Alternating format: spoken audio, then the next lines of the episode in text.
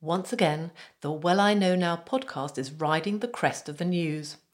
So, in order to keep us up to date, or as up to date as possible in these times, it's worth saying before we begin that I interviewed my guest, Kate Lee, just a few days before today's episode was broadcast.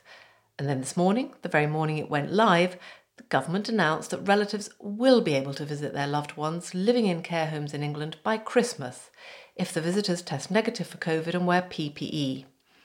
This is obviously great news, and the Alzheimer's Society has welcomed it, though they and other organisations in the sector have warned that care homes must now be adequately supported to implement the plans. And now, on with the show.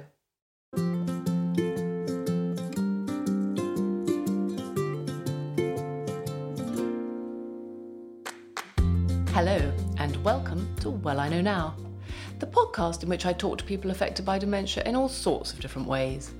We chat about what they know now, what they wish they'd known earlier, and what their experience has taught them about dementia, about life, about anything and everything. I'm Pippa Kelly. My mum lived with vascular dementia for the last decade of her life. She's no longer with us. But one of the main things that mum's dementia taught me, my family, was just how little we knew about it. Now, through my work as a dementia blogger and campaigner, I know so much more about this incurable condition, not least that the smallest things can make a huge difference to those with dementia and their families. My guest this week is a wife and mother. She's also a daughter, and her 80 year old mum's vascular dementia is now so advanced that she lives in a nursing home and can't talk. So the only way Barbara can show her daughter that she loves her is to hold her hand.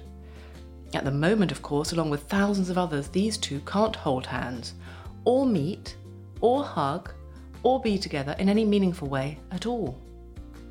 A few weeks ago, Barbara's husband of almost 60 years was persuaded to go and visit her so that he could wave through a window. I saw a short video of this on Twitter and was very moved. The accompanying tweet said, on a freezing morning with our backs to the wind, we waved and shouted to Mum through a window. It was only on my second viewing of the shaky film that I realised who the daughter was. It was the chief executive of the Alzheimer's Society, Kate Lee, who I'm delighted to say is my guest today. So it's quite obvious that Kate brings a very personal perspective to her new role. Since taking up her post just a few days before the country went into its first COVID lockdown in March, a baptism of fire if ever there was one, she's not been afraid to talk about what she and her family are going through in the national press, on TV and radio, and on social media, particularly Twitter, where she has well over 8,000 followers.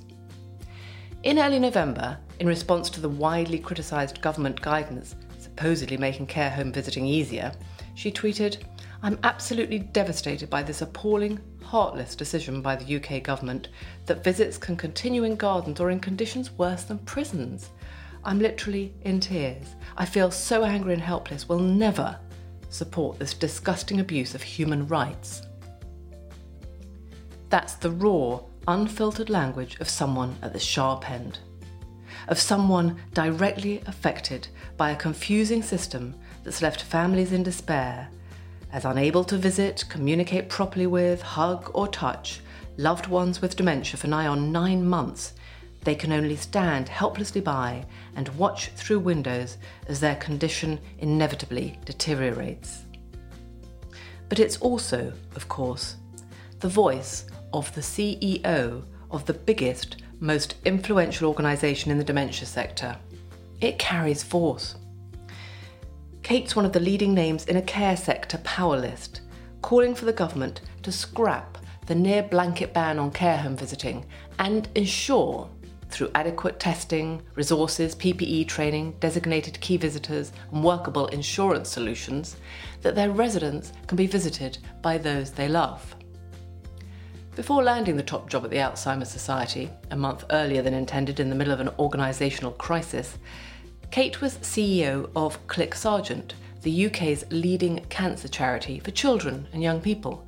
And prior to this, she'd been chief executive of the Myton Hospice Group in Coventry. So she was no stranger to leadership roles. Arriving at the Alzheimer's Society just as the country shut down, she knew that it was vital to come up with a contingency plan ASAP. The emergency appeal generated £4.5 million. Kate says the public were incredibly understanding about how badly hit the elderly have been, particularly people with dementia. Since April, when it was feared that the Society might lose half its voluntary income, she's had to furlough 400 staff, lost about 320 colleagues through redundancy, and taken out £12 million of expenditure. In doing so, the projected loss has been almost halved from £40 million to just over £22 million. And importantly, the Society has not had to renege on any current research funding. But we're not here to talk figures today.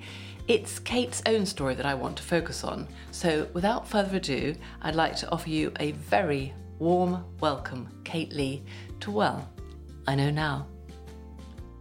Thank you. Thank you, Pippa. Thank you so much for inviting me. Not at all. Thank you for coming. And I've really got one very, very obvious question to you, Kate, and that is when did you last hold hands or hug your mum? Last Christmas. Wow. So, so long feels a long time ago now, particularly as we start the celebrations for this year. Yeah. I went up between Christmas and New Year last year. My mum lives right up on the west coast of Scotland, and I'm down in Coventry, so we're over kind of six hours apart. Mm. So hmm. I try to go up every couple of months. So unfortunately, her home went into lockdown towards the end of February. Many families will know care homes started to go into lockdown as soon as the virus started to spread, mm. and, and before that, golden kind of 23rd of March deadline for everybody else.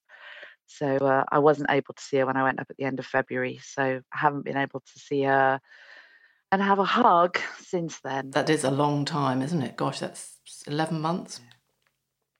It's a, a very long time. And, you know, it's a very long time for someone with dementia. We often talk in the society about the fact that, you know, most people that go into residential care kind of live in residential care for about 16, 17 months mm, on average mm, mm. before they sadly die. And, mm. and so you know, just to put in perspective how long nearly 12 months mm, is, mm. quite frightening. Percentage wise, yes. And in fact, they've just announced, haven't they? I think I was seeing the paper today about the Christmas visiting. And with the care home visiting, I don't think they're really going to allow people over 65.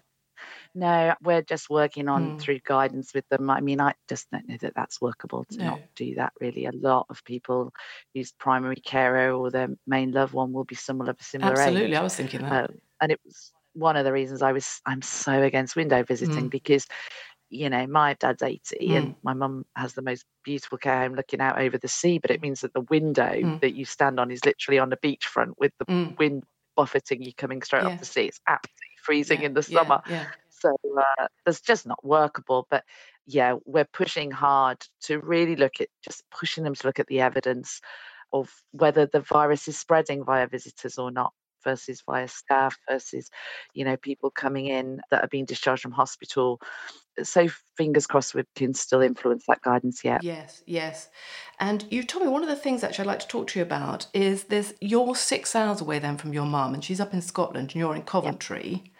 And so you said to me uh, beforehand that there are implications because you're not the primary carer, because that's your dad. And of course, as is so often the case, he himself isn't young. You're not there so much. Just explain what you mean by all that, because I think this is a fascinating topic and will resonate with a lot of people listening. Yeah, it's definitely something that I've, I've learned really or, or didn't know before dementia hit was just what a strange position you end up in. So my dad lives up in Scotland. My sister is fabulous and has two grown-up daughters. And really, between the four of them, all through my mum's dementia, they've been very much the key to delivering her care and support. And my dad did keep mum at home for as long as absolutely possible. Mm. But I think the issue for me really has been, and I and I think it's quite interesting, is that you you end up in a limbo mm. because you are a family member. She is my mum. I'm her daughter. You know, we have those mm. bonds. Mm. So it's not like I'm a kind of friend or just a, a kind of distant relative of the family. But I've not been there in the day to day dramas, you know, the mm. meeting of the social workers and the, you know, see mum's deterioration. I've not been there on those mornings that she wouldn't get dressed to go to daycare and dad's absolutely exhausted and needs a break and hasn't got the energy to fight with her before she'll get on the minibus for daycare Mm. and you know and he's called my sister out of work and you know they've had to talk it through. I've just not been there for all that. So the challenge for me is like where does it kind of leave me? Because if i go up there and visit it's hard to intervene with advice and guidance and what i would do because i you know understandably i mean they're very good but i can appreciate there's kind of quite a bit of rolled eyes like yeah okay Swan in. um yeah swan in Yeah. you know and prodigal daughter stuff i mean there was Mm. quite a long period where my mum got quite angry with my sister Yeah. and uh, they had quite a difficult Mm. relationship my mum's dementia meant that she, she was quite challenging with my sister Mm, but i would arrive and Mm. she would be fabulous with me mm. she would do everything i asked you know and i know it frustrated my sister to bits because my sister was like she won't do it for me i know that you're saying you don't see the problem because she'll put her coat on for you Yeah, you know that's so often And, the um, case, isn't it? Because the poor old sort of primary carer gets the brunt of it. Yeah, yeah. And then that made me feel like maybe then I should withdraw. Am I not being helpful here? Um, am I best just not going up? What? And I, and I really wrestle with that. And I think I didn't maybe realize the amount I'd wrestled to it until a very good friend of mine is now going through a very similar thing. In fact, his mum has just quite recently gone into residential care, but his brother lived next door. And so his brother was in the kind of thick of Mm. everything you know the difficult situations and the kind of anger whereas when he visited his mom was absolutely great and laughing and joking and and i think it's a really difficult situation because you feel tremendous guilt I was going to mention the G word's word. used- Mm. yeah Mm. so often isn't Oh, it I think it's, it's your dementia constant companion, I think, when you're any sort of a carer, whether it's a long distance one like you are. Mm. yeah not knowing whether to go i've always gone up as frequently as i can in order to see my dad but not just knowing really you know and i i've had relatively kind of young teenage children who would kind of say oh what you know I'd say come on come on we've got to go up we're going up to scotland for the you know school holidays and they say oh you know we've got to go all the way up there and Mm. grandma doesn't know who we are anyway and i'd you know she won't remember she doesn't know we are like, yeah well you get in the car anyway you know just quite quite a difficult different situation but you feel you can't talk about it because you're not the primary carer you're not living with that day to day kind of struggles Yes, and also you've made another point there, Kate, which I often sort of say is that dementia doesn't exist in a vacuum, does it? So as you were saying, you've got your teenage children, and I know with my mum, I had my own, you know, husband with his own business. My daughter was very young then. You know, dementia doesn't sort of just land in a nice little sort of parcel in your lap. It's all part of the warp and weft of life, which is busy going on around you, and you've got to fit it in. Um, You know, it's just so complex. I think another sort of issue that you mentioned that arose really partly partly from the distance you, you're at you're away from your mum but not not particularly is that dementia is so bloody hard and it's not like the movies. And you've got all these conflicting emotions and sometimes you do get little moments of wonderfulness but more often than not you get a lot of hours of uh, words beginning with C and things you know it's pretty just explain what you meant about that because you had something that was specific to you living quite a long way away with your mum So I didn't know really anything about dementia at all before my mum's diagnosis. Um, my grandma actually had had dementia, but it developed in her kind of very late 70s and into Mm. her 80s. And she just repeated herself Mm. a lot. And by her kind of mid 80s, she was struggling to live independently anyway. And so we, we kind of got her into a care. And I was in my early 20s at the time and away at university. And so, even though my grandma had had dementia, I think I maybe hadn't processed what it was over and above how so many people think, which is just it's how old people go. Mm. So, I think when my mum got dementia, it was quite interesting that I maybe had a bit, it sounds so ridiculous to say it now, but a bit of a glamorized view about it. Also, unfortunately, that my elder sister died of breast cancer around a similar time. And I was really, and I gave, when my mum was diagnosed around a similar time, my daughter had, had not been long born. So I was wrestling with a huge amount of Mm. things going on in my life. So I think at that early stage of my mum's diagnosis, my dad didn't particularly want to talk about it. We didn't use the dementia word in the house for years. Mm, So that didn't help me kind of get my head round Mm, what was really going on. I didn't go away and read about it. It's why I feel so passionate about people getting a proper diagnosis mm, because, mm. you know, without that diagnosis, families don't go away and read No. about it and plan and think about the Mm, implications. mm, So I think uh, my only probably kind of experience of it all was a little bit what you kind of see in, you know, Grey's Anatomy, where, you know, her her mum bangs her head and then has this Mm. whole period without her dementia, you know, and mm, mm, and I don't know why I thought I would come up and they would in the early days, you know, my mum's decline was quite slow actually, and mm, and uh, like a lot of vascular dementia, quite stepped. It was a lot of slog, you know, there wasn't a lot of time when we had these very special moments where she remembered kind of incredible things that we thought she'd forgotten. You know, we had a lot of good moments. We had a lot of laughing. We had a lot of kind of, you know, made a lot of kind of beach walks and Mm, new memories. mm. How aware was she? That how aware was she that she herself was ill? Yeah, she was aware of it. And I think probably now I realised a lot more frightened than she let on, Mm. particularly because she'd seen her mother go through it. So I know it hit her really hard when she realised just how much she was repeating, because that's what my grandma did mm, and, and was kind of repeating herself. And uh, I'm sure so many of your listeners will know this story, but my mum would ask me a question, you know, how are the kids doing at school? Mm. And I'd say, yeah, they're doing really well, mum. Mm. You know, Pippa's still struggling a bit with the dyslexia, and we'd have all this rattle on. mm, And then a few minutes later, she'd say, how are the kids doing at school? And I'd say, yeah, yeah, really well, mum. mm. And then when she'd ask me kind of 10 or 12 times, I'd say, yeah, fine. She'd say, what's wrong with you? What, why are you in a funny mood? And I'd, Mm.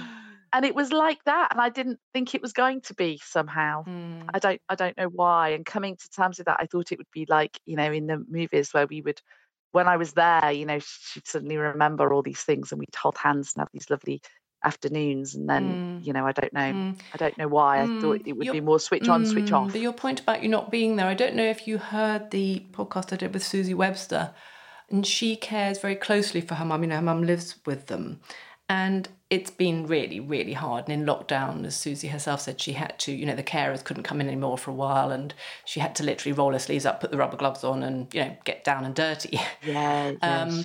And that has, she said, but once I got over the, you know, sort of squeamishness or whatever of that, squeamishness, actually she has sort of had one or two lovely moments where her mum, when she's tucking her up in bed, will suddenly just, she can't speak really properly too much, but she'll just suddenly say, love you, love you, meaning, you know, love you. And then your heart melts. But if you're not there all the time, and if you can't be, you know, then um, you're not there with the really perhaps some of the harder bits, but you're not there to get those little tiny nuggets of gold, are you either? No, and and it was funny because there have been moments like that. I once visited her in the care home just with my son. She didn't know who we were. She wasn't really, it was quite hard to kind of connect with her. She was quite agitated while we were there, but we spent a bit of time with her. But just as we were leaving, I gave her a kiss and said, I love you to bits, mum. And she looked at me and said, Where's the big one? Which we took to mean, Where's my daughter? And it was really quite strange, you know, and Mm, and um, whether we read something into that that wasn't there. And there are those moments, but they are few and far between when you can't visit very often. And Mm. when you do visit, you kind of go for an intense kind of three nights. Trying to fit in seeing my sister, her family, you know, her my um, great nephews and nieces, seeing dad. Mm. I did always try to do, you know, the kind of personal care for my mum when I was up because I don't, I've never particularly minded Mm. doing that. Mm. So mm. my mum didn't like having a shower and washing her hair at all, but she would do it for me. So Right.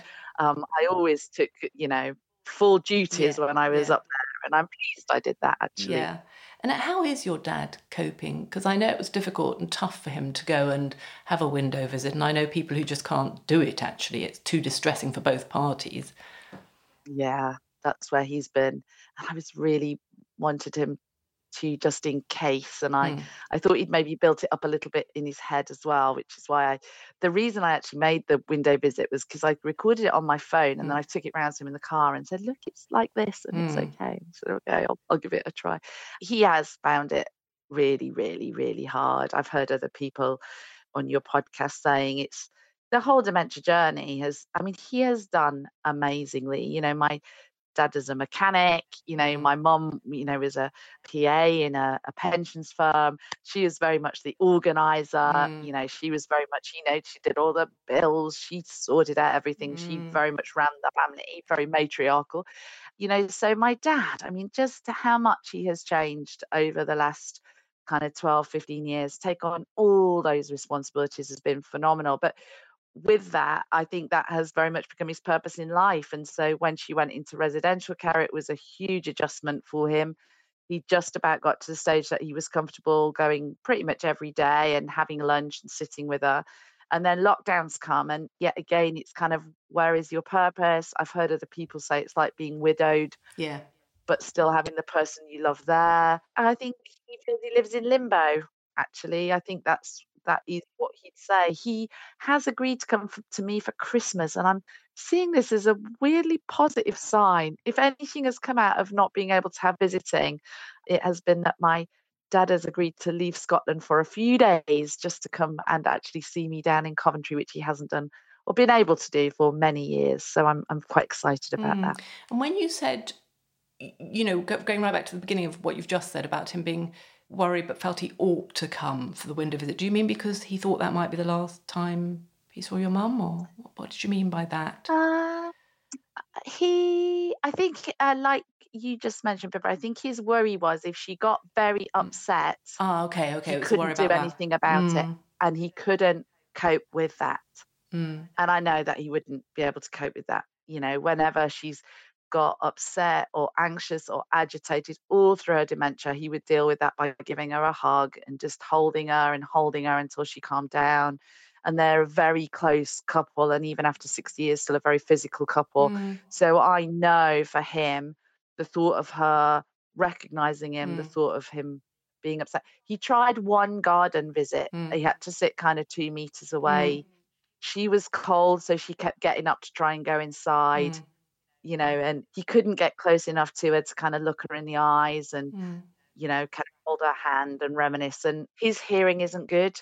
So he couldn't hear when she was mumbling and it was just a disaster. He felt awful after it. Yeah. So I don't know what you feel, but I think this whole sort of, not an episode, but this whole thing about the visiting of people in care homes during the pandemic, which of course is, you know, unprecedented and it's very difficult. And it is, as Sube Banerjee was saying, it's very, very complicated and we all appreciate that. But one of the things for me, I think, is that when you look at the things like the government guidelines written down, you see that there's kind of two worlds going on here. There's the bureaucratic world of the words on the page, and these are the rules, and, and it sort of looks sensible and practical. And then there's the real world of the person with dementia, who is usually quite an elderly, you know, spouse carer. And the two just don't really fit, do they? Because it's all very well saying you have a plastic screen or you have a mobile phone and you talk through those, but people with dementia, they really don't understand it. And what they do understand, unfortunately for all of us really in this current situation, is touch and connection Yeah. and hugs and people really being there because what they still have is the emotional impact of it. They don't understand that they can't see them because of the pandemic. You know, and I know that I don't really quite know how one gets around this. I'm just posing this as this sort of almost insoluble problem that we're, we're trying to grapple with here. And I don't know what, you know, slightly putting your hat on now as the chief executive of the Alzheimer's Society, you think is our way through this? I find it really difficult, Pippa, and this again has been part of separating kind of my professional life from my personal life because I think what I see even in myself is exactly the dilemma that you've just articulated. So the professional me sees the complexity of it. The Mm, professional me sees that as much as we desperately want to hold the hands of our loved ones, we don't want them to die of COVID. mm, You know, the professional me sees the implications of having a COVID outbreak in a home, the inability of the home to control it, you know, the fear that creates on people that are living at home that are mm, mm, desperate for mm. respite care but won't let their loved ones go into residential care because they're terrified they'll get COVID.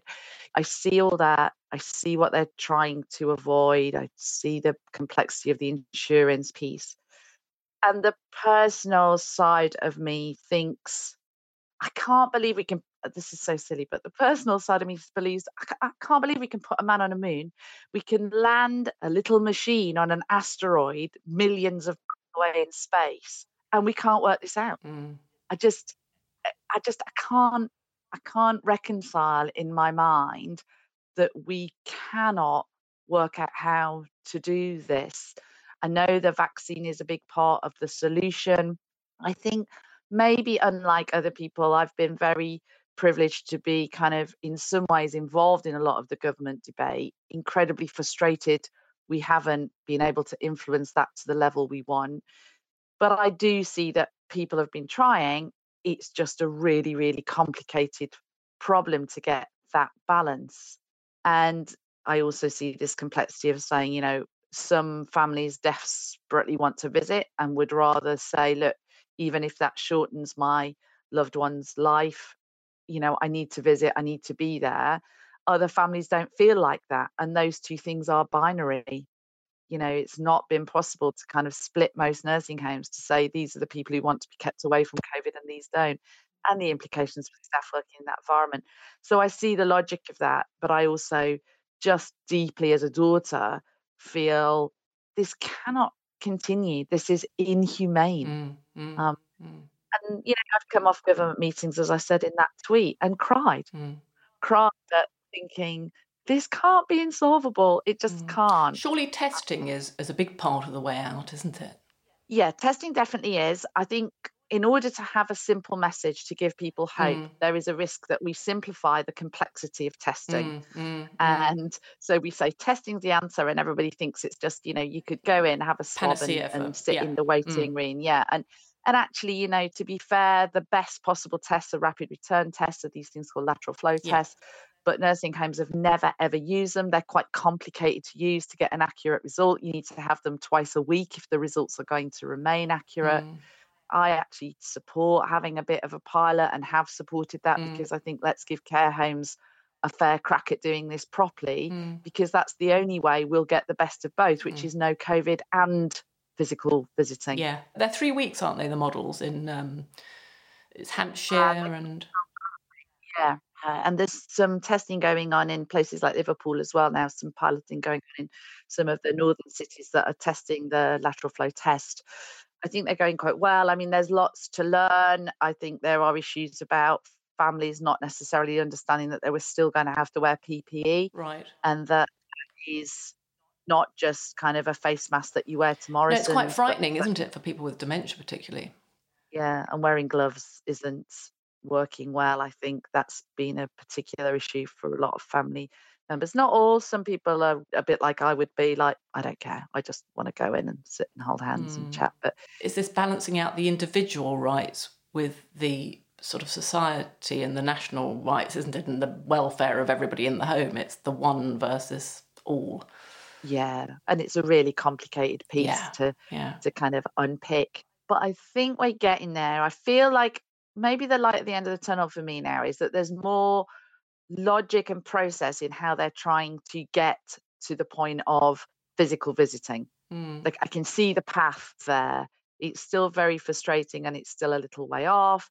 There's positive announcements about CAMS are going to be provided with enough tests to allow two visitors, which I think is really important because um, my sister-in-law, for example, her mum has dementia, her dad's in a care home, Mm. And her mum wouldn't be able to visit without her going with her. You know, two visitors is essential. So there's lots of positive steps starting to come out kind of thick and fast now.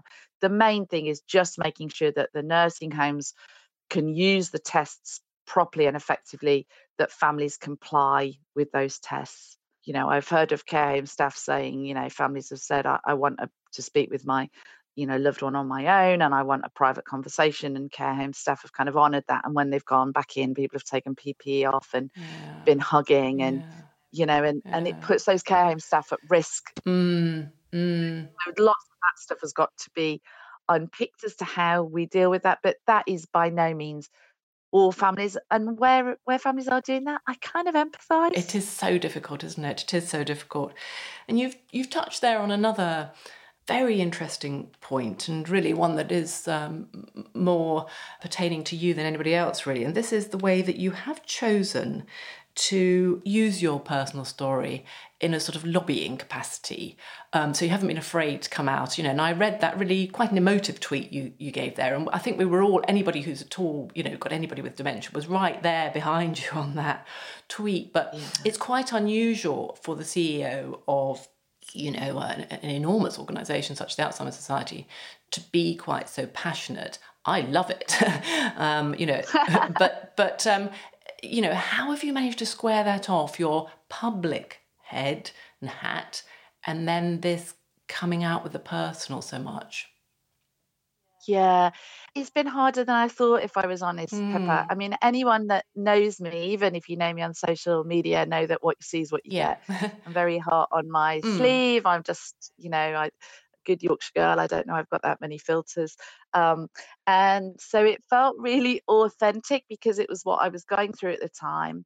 I actually posted that window visit, as I said earlier. I made that little video, not with the intention of putting it on social media, but in order to um, persuade my dad yeah. to come round and look through the window. So I, I made a little video with my husband and then literally ran around and said, "Look, Dad, it's like this. You know, it's it'll be okay."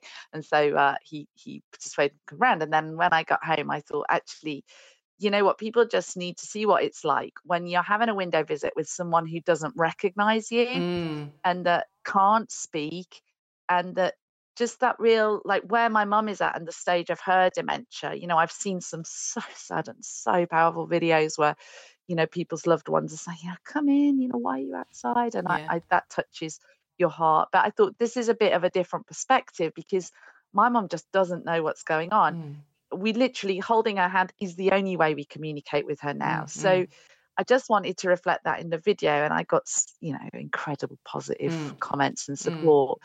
I think it was interesting because I said that happened, and then the Daily Mail asked if I would do a kind of op-ed mm. pieces, mm. um, part of the launch of their mm. campaign around care and visiting, and that I had to had a kind of quite a long chat with my dad about saying. How do you feel about mm. me doing this? Because it's not my story to tell, yes. it's really my mum's and dad's. Yes.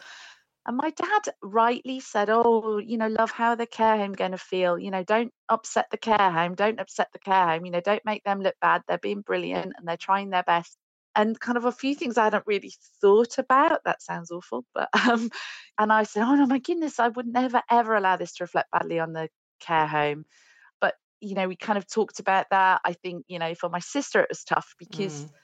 You know, she's her mum too. Yeah. She's not my property. Yeah. It's, and as I keep saying to people, I don't know how much it's my story to tell. Mm. You know, Liz has been far more involved in my mum's care and my mum's dementia and been there for all the rocky parts. And I do think for my sister, you know, seeing me kind of do one tweet and then have so much love on social media, I did think my sister must think, yeah. well, blow me. Like cheeky madam yet again swans up takes a little video and everyone's like oh is she understanding about that? has it created difficult family dynamics for you? Um we've had a couple of kind of tough calls. We're very close mm. and you know we can be really honest with each mm. other and you know, she did rightly kind of challenge me and say, you know, was that what you intended when you came up for a visit? And I said, mm. I promise you, Liz, it absolutely wasn't. Mm. And it's probably mm. slightly spiraled out of all, mm. a little bit more out of the control I thought. You know, you can't take the lid off that box of a personal story when you are chief exec of the Alzheimer's Society and then just put the lid back on when it suits you. Mm. Um, but I think all things considered, I am incredibly glad I did it. Mm this situation with visiting is so horrific. You know, I've always worked for charities my whole career. I've been a chief executive for the last 12, and I do wonder whether this is probably the most profound thing that will ever affect a group of people that I represent as chief executive of charity mm. in my whole career. And I think if I don't feel like I pulled out every straw, if I don't feel I did everything I could, I can't look back on this period and feel I failed people. I know me and I know it will be looking back on my whole career. This will be a point at which I could easily think I didn't do enough. And that weighs every day. I think I have to be able to look back on this moment and think I did as much as I could. And that's probably the chief exec hat as much mm. as the mm. daughter hat. Mm. I think it's something that chief execs don't always say or reflect, you know, just the implications for a charity chief exec of feeling like the people you seek to serve, the people who my whole world is about serving, about the pain of the sort of letting them down. It is Mm. quite unbearable. Mm. You know, this is more than a job. Mm. And I and I've read that you think that one of the things you said, but there's been more innovation in the last six months as there's been in six years, probably across the charity sector. And there's more Yeah. partnerships now. There's more collaboration. You, you actually one thing I read, which was interesting, was that you, you obviously you just arrived at your job. I mean, God, what a what a year you've had, um, but uh, professionally and per- personally. But but um, that you were all sort of you felt sort of like giving each other the side eye, or you charities thinking who's going to be the first big scalp to go under here. Um, but actually, pretty quickly you came together because you realised actually this is a big one, and uh, we are going to be under resourced, and so there's one resource we need to share it. So do you think this is going to have a really longer term? You know, perhaps trying to be a little bit positive here and thinking about a few silver linings. Will it have a profound positive effect on the charity sector? Yes, I think it absolutely will. I think we've come together in very different ways. I think lots of charities have things that are in the too difficult box, areas that they duplicate with other charities, you know, and people say, oh, you know, why don't you just stop it then? Why don't you just stop duplicating? And actually, it's not as straightforward as that. You know, different funders have funded both organisations to do those things. You know, both organisations have volunteers doing those things. It's really complicated. And this has provided an opportunity for things to come back out the too difficult box. You know, services you've wished you deliver, people you hoped that you would have better reach into, but it's complex and expensive. Digitalization, the whole going online Mm. has created a whole new load of solutions for charities to work better together and to deal with some of the problems that are always in the too difficult box. And I I think also really collaborative chief execs have come to the fore in this situation. I think organizations that are genuinely collaborative have have really not necessarily done well because I think we've all struggled, but I think that's been really um, accelerated uh, that kind of partnership working. I think dropping of hierarchy between charities, Mm. um, and I've just seen some absolutely great stuff. Even you know, I've heard some brilliant things that have gone on in my old organization, CLIC Sargent, where they were literally five years of them being really wicked problems, and they've almost been resolved overnight because needs must. Yeah, yeah, but you're up against it. And I know that you're talking about duplication here, sort of amongst between the charities, but also, again, I can't remember which interview it was, but it was a more sort of business focused interview I was reading uh, where you were saying, you know, there was duplication, as there are in any big organisation, within the Alzheimer's Society.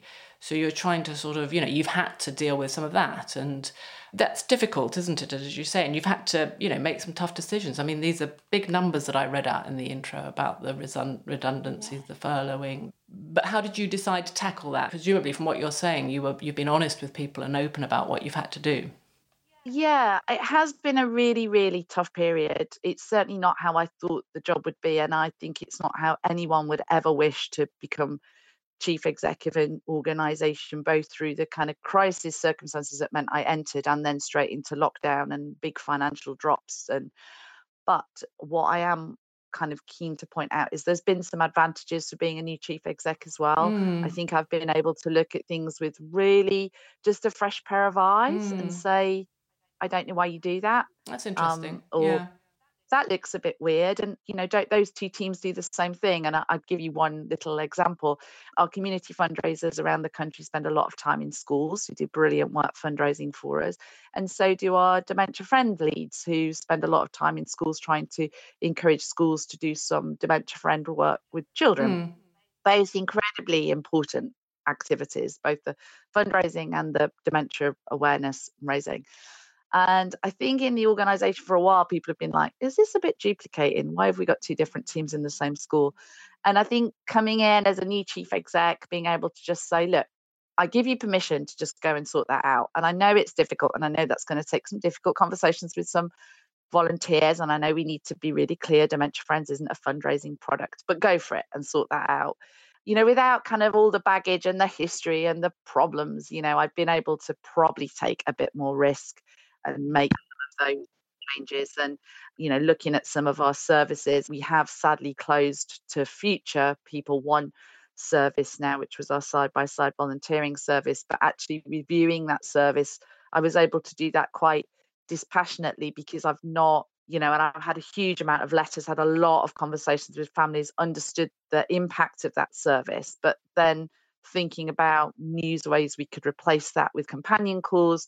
I think I've just been able to come at it maybe all with a bit of a logical head. And I do think for some of my colleagues that have been chief execs of organizations for five, six years, this has been like tearing their own hearts out, making mm. some of the mm. cuts that have been mm. made. That's an interesting point. Maybe quite that same way. I've been able to be certainly maybe around backroom services and, you know, just saying, could those two teams merge and bringing that fresh thinking. So there's been some real advantages to it as well. Yeah, yeah. Oh well, I, I, the other thing I did see actually, I don't think I can find it amongst my notes, but when you first came in, you sort of said, "Okay, well that's all great. Now off you go, team." This was right before you know you knew what the pandemic was going to do, and you said it's going to be a noisy week. I think was how you st- how you started. I read that and I thought, uh, yes. Oh my god, I think it's going to be such a noisy yeah. year. Um, I've got to dress as an elf for Elf Day. I don't like fancy dress, but I emailed uh, the board last night trying to persuade them to fundraise for me and to sponsor me in my Elf Day dressing. and I put a note saying, given that I've had a quiet year that was exactly what you promised me at interview, I think the least you can now do is sponsor me to dress as an elf. Uh, so uh, I thought uh, there's nothing like a bit of blackmail to get yeah, your board yeah. uh, motivated in sponsorship. Yeah. Oh, good luck with your elf. oh, I I've managed to avoid fancy dress for 28 years in this sector, oh, and now it's all going, coming crashing it? down. Yeah, it is yeah. for a charity chief exec. Yeah, yeah. yeah. oh well, thank you for sparing your time, and good luck with everything. And um, you know, here's thank here's hoping so that there is some light at the end of this really bleak tunnel. Thanks, Pippa. Kate Lee strikes me as very open and warm. As she said, what you see is what you get. I'm very hard on my sleeve. A good Yorkshire girl, I don't know that I've got that many filters. Well, how gloriously refreshing. What a gem of a guest. She was so honest about what she didn't know, about quite how hard it would be for her as a public figure to then talk about her and her family's private life. The challenges, not of being her mum's primary carer, but of not being her mum's primary carer. I hadn't heard that said before and I found it really interesting. But it's clear too, from the way she talks about the Alzheimer's Society and how important it is to her to do the best for those she represents, that she's very much a professional. As she said, this is more than a job. She's been the CEO of various organisations for the last 12 years. She's a leader. Just like my earlier guest, Professor Sube Banerjee, she's that great combination a leader with a heart. And you can find the Alzheimer's Society with all its many helpful resources online at www.alzheimers.org.uk.